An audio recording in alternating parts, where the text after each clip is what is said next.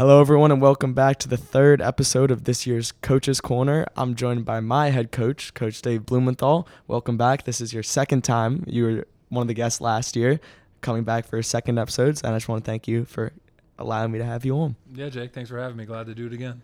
Yeah, and so last year I feel like we kind of laid the groundwork on like the general stuff, um, some of your philosophies, all that kind of stuff. We got that out of the way. So coming back Mhm. this year, we are coming off another successful season last year where we boosted our win total again for the second year in a row.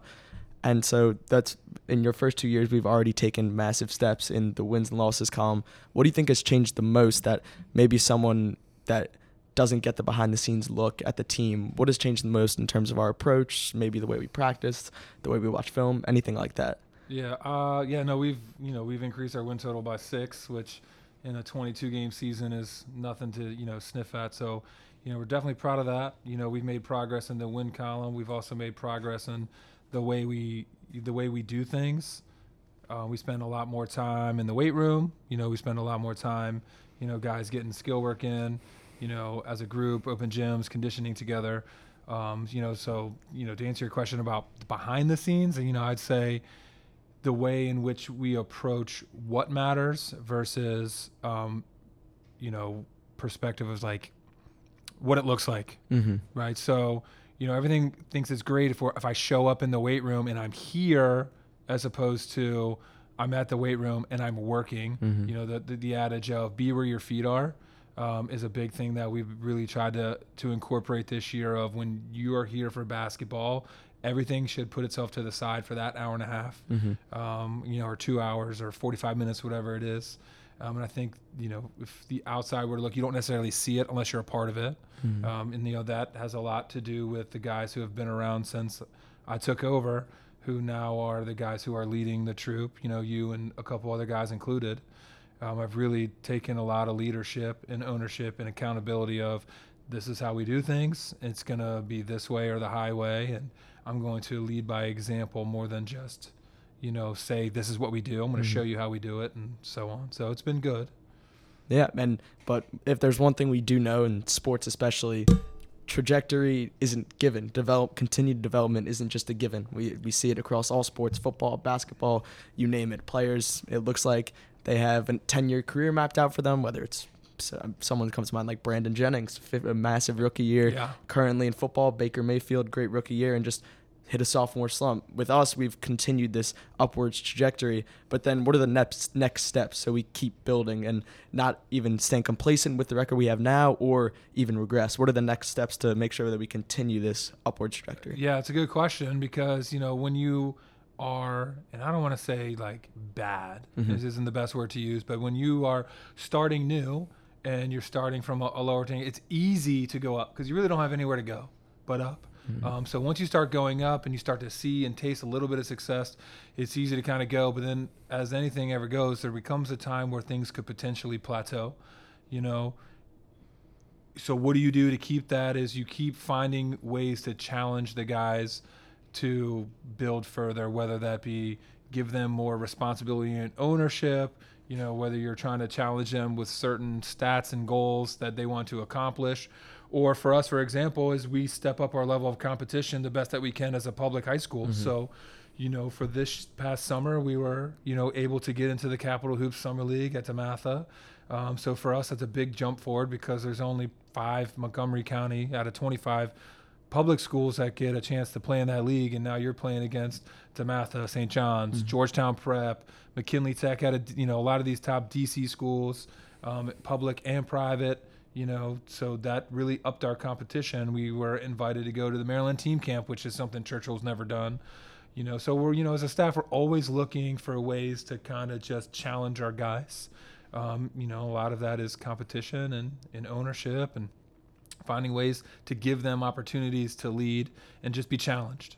You know, Yeah. because that's when we learn the best and we find out who who has the real character win is when you're challenged. hmm for sure. I mean, all that checks all the boxes for what I thought you were going to say. And I was going to save this for later, but it's actually a perfect segue since you brought up Dematha Hoops, the Capital Hoops Summer League, and the Maryland Team Camp that we got invited to that were both high level events that featured mainly private schools. And with all the private schools in the area, I mean, we can talk about it, sort of blue in the face, WCAC, IAC, I mean, up and down, just great private schools with both unbelievable academic options and on the court options.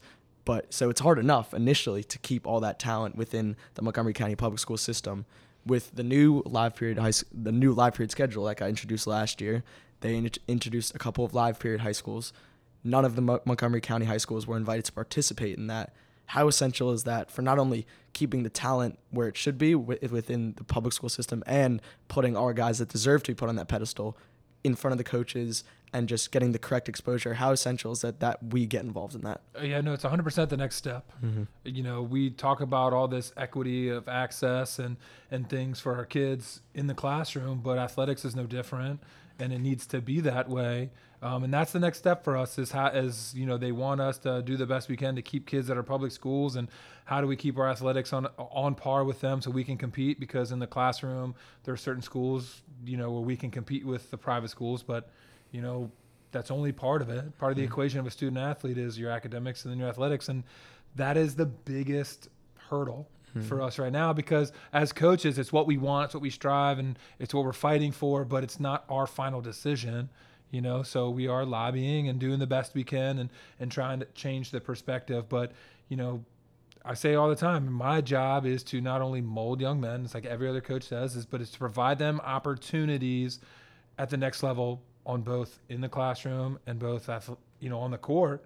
And the best way to do that is to get them in front of college coaches and we do the best we can at a couple of these shootouts at the um, local d3s you get some d2 d3 looks and you go to maryland team camp with some things but the live periods is where it's at.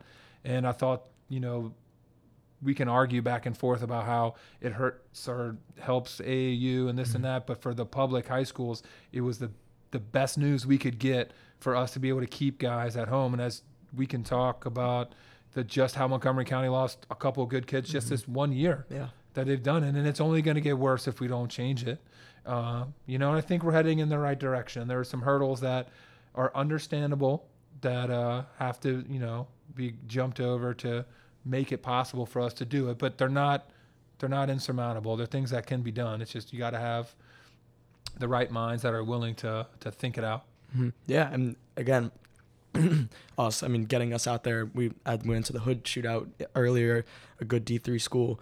Um, a lot of and you see this all the time on social media that people will just come out here with these outlandish takes about coaches and parents and oh, this one has this one per- saying something in their ear and this one has another kid putting bad advice in his ear as your role as high school coach, you said it again, not only just to provide them with an athletic platform, but just to mold them into young men.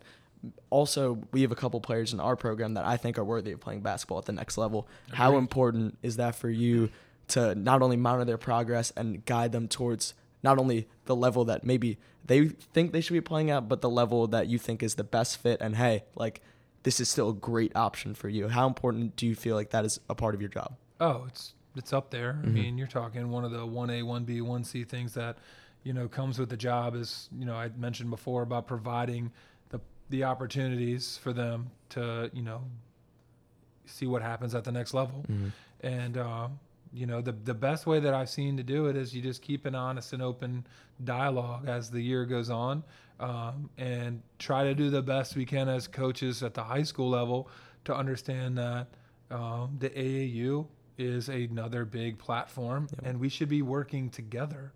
Um, you know, I I have uh, a couple contacts of the AAU programs that our guys play for, and I talk to them quite a bit. This is what I see during the high school season. Do you see this during AAU? Um, we want to make sure that we're we're both setting it up. Hey, you know, I've heard from this coach that this is a where they vision him as a good fit. What did you hear during this summer at your live periods that you know, what's the buzz around these kids so that way we can be on the same page. I would hate to be somebody that says, oh, your AA coach doesn't know what he's talking about. That program's filling you with smoke mm-hmm. because mm-hmm. they're hearing it from somebody and I'm hearing it from somebody. So let's just be on the same page. Let's be a team. You know, let's let's be a group that's always looking out for the kids. Number one, yeah. and uh, you know, I have the luxury to say that the the AAU teams that you know our kids at Churchill play for, that is by far their number one and it's been it's been good to have that relationship with them because I know that once they leave the high school season and, and AAU starts, that they're in great hands, um, and that we're all on the same page and we all have the same vision on, you know, where we're trying to see, you know, so and so go. Yeah. No, I mean, I think that's a great point that shouldn't go underrated, but for some reason it does. The high school coach and the AU coach working together, whether it's sometimes too many egos, too many cooks in the same kitchen, but at the end of the day, like everyone does this job for a reason. It's out of love for getting kids in the right situation. No doubt. And No doubt. I mean, I just think that's a great point that you brought up. And I do think within our area, we are fortunate enough with there's multiple AAU programs at each level that can provide the kids with the right exposure. I think no one in our area is really in over their heads. If you look at the standings, each whether it's Team Takeover on the EYBL or Mid Atlantic Select in the Under Armour Rise, like every there's kind of levels to everything and i think that's what our area i think i can say then you can attest to it does a great job of getting kids in front of the right people not just because you can be in front of anyone but you if you're in front of someone that's just not at your level whether it's too high or too low that doesn't really do anything for you just being in front of coaches isn't necessarily good enough and i think that's a huge misconception but i think that's something great about our area both in the high school ranks and the AU ranks. Oh yeah, and that's what makes the DMV so good. Is that there's so many opportunities. You're not stuck saying, "Oh, well, I live somewhere, and this is the only two options I have to play AAU, and one's really good and one's really bad, but I'm in the middle." Like, you know, if you have been told you're a D2 to high level D3 prospect, like these are the teams that are really push and have the connections to go here. Like, you have so many opportunities to really find the right fit. Um, you know, and you know, not to kind of go off on a tangent, but that's kind of where, you know, I personally don't understand how some of these high school and AAU coaches get so bent out of shape when kids are moving from program to program. Mhm. Because, yeah, we understand that some are chasing the EYBL dream and they're doing all that. And for some of them, it's the right step forward because you need to be challenged and you need to do that. Um, but for some of them, they're just looking for the best fit for where they're going to go. And maybe they were in your program and you taught them a lot of good things, but maybe you're too good for them and they Mhm. realize like you know what maybe i'm not at that level yet and i need to look for somewhere that's a little bit of a better fit uh, you know so like, it's a double-edged sword because Yep. like i said you have the other the other side where the kids are like i said are chasing the dream and they're just trying to like you say just get in front of coaches because they think that's what they need not necessarily get in front of the right coaches Mhm. um, playing the right style that maximizes what their game is Yeah. Yeah, and then unlike the AU teams and private schools that we've been talking about, public schools you can't craft a roster. You can't recruit. You can't as much as we would all like to. You can't say I do this and this guy's a perfect fit for my system. He oh, I can't wait to run this set for this kid. It's whatever comes your way and you have to make the most of it. That changes year in year out. And I can just say from last year to this year, I think we have a completely different team with completely different strengths. So, how does being at a public school, just getting the roster influx, whatever comes your way, how does that affect your approach and systematic tactics, I would say, every single Yeah. year? Yeah no it's a really really good question with a lot of parts to it Yeah, so you take your time. I'm gonna try to yeah, I'll try to, to answer all of it the best I can.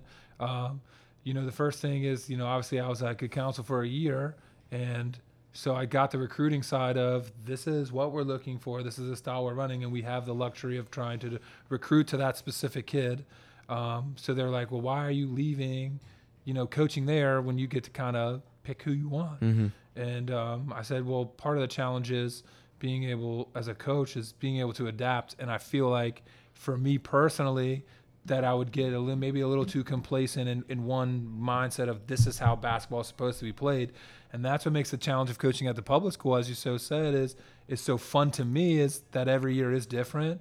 So I'm always changing and adapting a few things. Like the core principles of what a coaching philosophy is is always the same, but you know, as far as like values and things like that, but the on the court stuff that gets to change from time to time and how how can I adapt the run and jump for this group knowing that this is the makeup of the team this year. hmm Um, you know, it, it, it forces me to continue to grow and study and do all that, which was I think makes the public school coaching so much fun. hmm Um, you know, it's because like like you said, you don't get the handpick; you get what's given to you.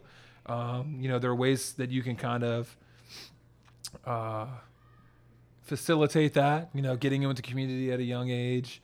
You know, you know, doing your clinics and building those relationships early. But then again, kids move or transfer in, and dad gets a new job in San Jose, and so they're out, and you've invested three years into working this kid up because he was going to be your next stud, and you know, so we all have we all have our issues from that standpoint. But I just love the challenge of Like I said, every year the makeup's different. I totally agree that this year the makeup is really different and it's in a lot of good ways and a lot of challenging ways and you know i showed you earlier i got my, my papers over here of a lot of new things that i feel like facilitate this group of kids you know better because i mean if i was at a private school recruiting the same kids i'm probably going to run the same plays every year because i'm not going to change things up just because people saw it on film i mean mm-hmm.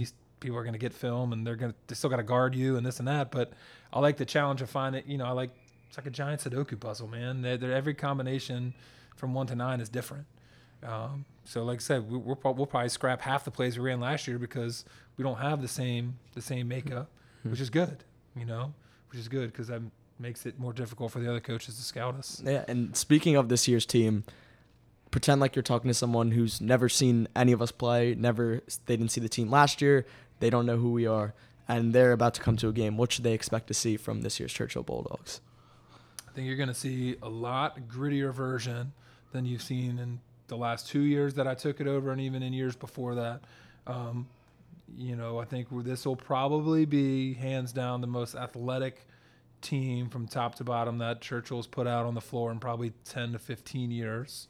Um, you know, I've heard that from multiple people who have seen us and on social media at our workouts at Capital Hoops highlights and and I've heard that from some of the coaches that saw us at Capital Hoops that were like, you know, we saw we were playing Churchill and we were just like, man, that's just going to be one of them things we just kind of roll over and do our thing. And Georgetown Prep got a rude awakening on that side of 355 when they were they had to bank two threes and make a couple tough plays at the end to beat us after we pretty much dominated the game. So, you know, we're athletic, we're fast, we, we play together. Uh, you know, it's going to be it's definitely a lot different. Even if you saw us last year you're not you're going to see the same team go what? Mm-hmm. and that's not the same that's not the same blue and green i saw before. Yeah for sure. And this year's team we have a ton of seniors so probably we're not sure about the final team but probably around half of the final roster is going to be seniors. And i can speak for it we're pretty much best friends all of us on and off the court. And i think from a playing standpoint that helps us uh, we have great chemistry. Most of us have been, pl- been, playing together since elementary school, and when you just get along, I feel like you're more comfortable holding each other accountable on the court because you know it's deeper than basketball. You know, hey, I'm I'm gonna tell him this on the court in practice, and then once we leave the gym, we're gonna be cool. So I think from a playing standpoint, that's definitely a huge advantage.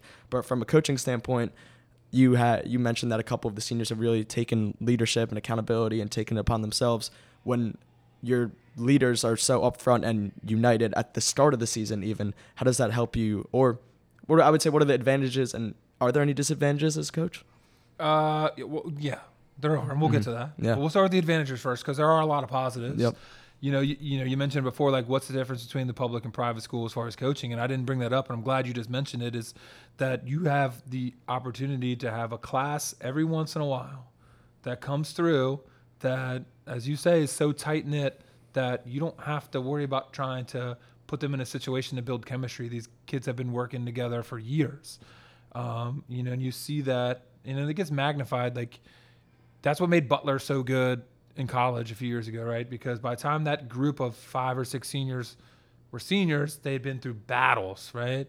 And you know, for high school, we're not talking just the four years they're in high school. You're talking when they pick up a ball in third, fourth grade, you know, and they're, and they're starting to go. That that chemistry is uncoachable um, in the greatest of ways because there's certain things that they're willing to say and share. They know each other's strengths, they know each other's weaknesses. Um, and when that group is seniors, it makes things special because then the, that's the chance that as a coach, you can really sit back and watch them not only work together, but uh, start to have that become a trickle down effect to the lower classes. Um, and I think that's one thing that's going to be interesting about the makeup of our team is that, yeah, we got a lot of uh, potential seniors that'll make the roster. Like I said, we don't have trials for two weeks. Um, but there's a good chance there can be quite a few seniors. Um, there's also some chances there's going to be quite a few underclassmen that'll mm-hmm. make the varsity roster and potentially have some serious influence on how the season goes. Uh, so, how does that senior effect of that team bonding since they were in fourth grade? How does that trickle down to the sophomores when they take over, or even the juniors, or potentially a freshman? Um, once that senior class is gone, because while it's all great and grand, this is where we get to the negatives. Mm-hmm. That you've built this chemistry, comes complacency, where sometimes there's like, yeah, that's, that's my boy. It's fine. I'm gonna let it slide. Mm-hmm. Or the younger kids see how friendly they are and how you, they do kind of brush that off, and they're like, oh, maybe they're, maybe that's not quite the same leadership that I was thinking they had because they're not really listening.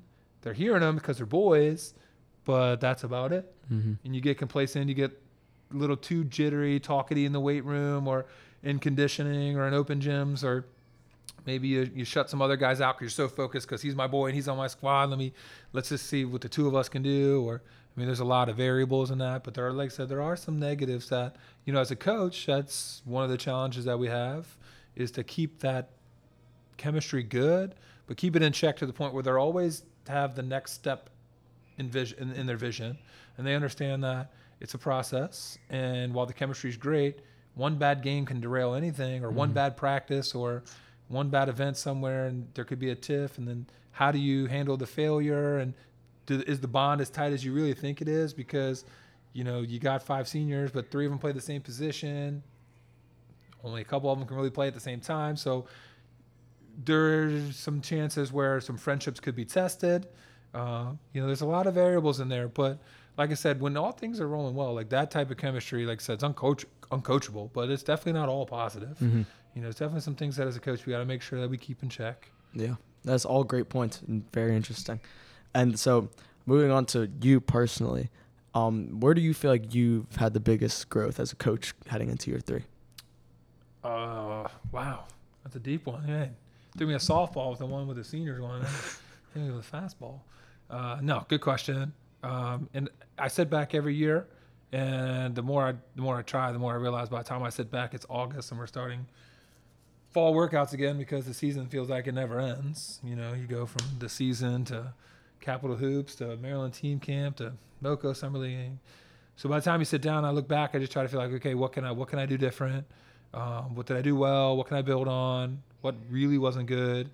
Um, you know, I think the biggest growth that I've made is, uh, you know, we talked last year about how because I, you know, in coaching years, I have a lot of experience, but as my age is younger, you know, at 32, that, you know, dividing that fine line between coach and the respect of I'm your coach versus I'm trying to build like a, a solid relationship of like some things that are out of basketball um, and making sure that that line is is very clear so the player understands that when I say something that they understand that this is the serious coach side versus that this is the relationship side like whether you and I are you know shooting stuff about the Giants football or Mhm.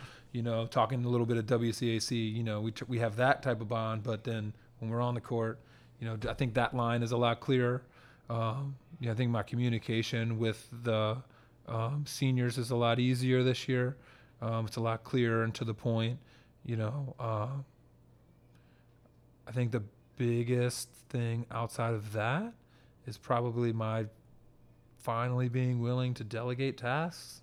Uh, I have an amazing staff, Hmm. and it's only gotten better every year. And they've gotten more confident, and we've added more pieces, and uh, they're they're growing. I'm growing, and I think finally I'm at the point now where I'm willing to let them do their thing that I've always trusted them on. Um, but as the head guy, you know, your job is the one that you feel like is always on the line, and you feel like you always, sometimes, always got to have your hands involved. And the more that I've learned and talked to guys, um, you know, old coaches I've coached with, some other guys that I just met when I was at Good Counsel in the league, it's like you gotta trust who you got. You know, you've surrounded yourself with such great people, but you don't let them be great people. You kind of just have them there as like a, it's like because it looks good to have five guys on the bench. Mhm. Um, so they all have roles and they all are doing a great job. And, and, uh, you know, I get to kind of sit back. I still have my hands involved in, in, in a lot of things, but I get to sit back and finally like take a deep breath and realize that it's not all on me. It's all on everybody. And I think part of that is, like I said, because I've surrounded myself with such good people, knowing that when I first started coaching, I was the only coach. I had no assistants for the first five years Mhm. when I was coaching at Frederick High. It was just me. And I've built a network and I've been able to go out there. And then now I've got a, a senior class that I am totally fine with saying, do your thing. You know, you don't have to. I don't need them to. I don't need to schedule the conditioning because they scheduled it and said this is when we're doing it. Meet me at the track at 3:45. Mhm. Be there don't play pickup. You know, so um, that's probably the biggest jump, and it's been the most rewarding because the gray in my beard has gotten a little bit less and less. Um, so that's been good. Yeah, and for sure. Finally, the last question that I ask, I ask most players this kind of who do you not compare your games to, but who do you take bits and pieces from? You mentioned the new play sheets on your desk. I don't know who's listening to this, so I'm not going to ask you what's on them. but who do you watch, especially in the past year? Because I may have asked you this last year, but in the past year, there's been, I can't even name all the great coaches that, great sets, great schemes, everything. I mean, just Tony Bennett, Chris Beard, all those college guys, and then all the way to the NBA guys. Mike Budenholzer had, Budenholzer had a great year. All these big name guys, but I want to know who you watch and pick up on concepts from. All of them. Mm-hmm. I'd be dumb if I honed in on one because you can never re-emulate them 100%. You know, I, I mentioned this last year. Like, all good coaches will tell you that everything that they have was stolen from someone, right? Nothing is like 100% original. Um, bits and pieces were taken, and that's all part of because when you got your first job, you worked for so and so, and then you became part of their tree. So you learned bits and pieces from them, but then you possibly got a job with another coach. You took bits and pieces from them, and you've learned how you're building your philosophy and how your system works. That you've taken bits and pieces of good from everybody and molded it into one. Um, do I like to watch a little bit more of certain people? Yeah, I mentioned last year. I'm a huge Villanova fan. Mm-hmm. Uh, spent a lot of time with that. Um, you know, when it comes to certain aspects, I fo- focus more on the college game. When I'm trying to figure out certain aspects, I love to watch the NBA game and pick up certain things. I won't give too many details if anybody's listening that's going to play us this year, so they don't know what to look for. But, um, but no, I, I look at it all, Mm-hmm. and I, not- I would be dumb not to. There's a lot of amazing minds out there, and if I can just pick up one thing from each of them that I watch, then I'm going to be way better year Yeah. in and year out. Yeah, I mean, I mean, that's all I have. If you have anything you want to say, if you have any questions for me, I'll give you the floor and you can finish it off. I just I just hope that uh, you know year three turns out the way that we expect it to, and uh, we get the support at Churchill that that we want, game in, game out. Because, like I said, this is going to be uh, the most fun Churchill basketball boys team we've uh, seen in in a number of years. Mhm. Um, so I'm just waiting for November fifteenth. Yeah, sounds good. We're all counting down the days. Thank you for joining me, Coach, and I look No forward to the season. Thank you.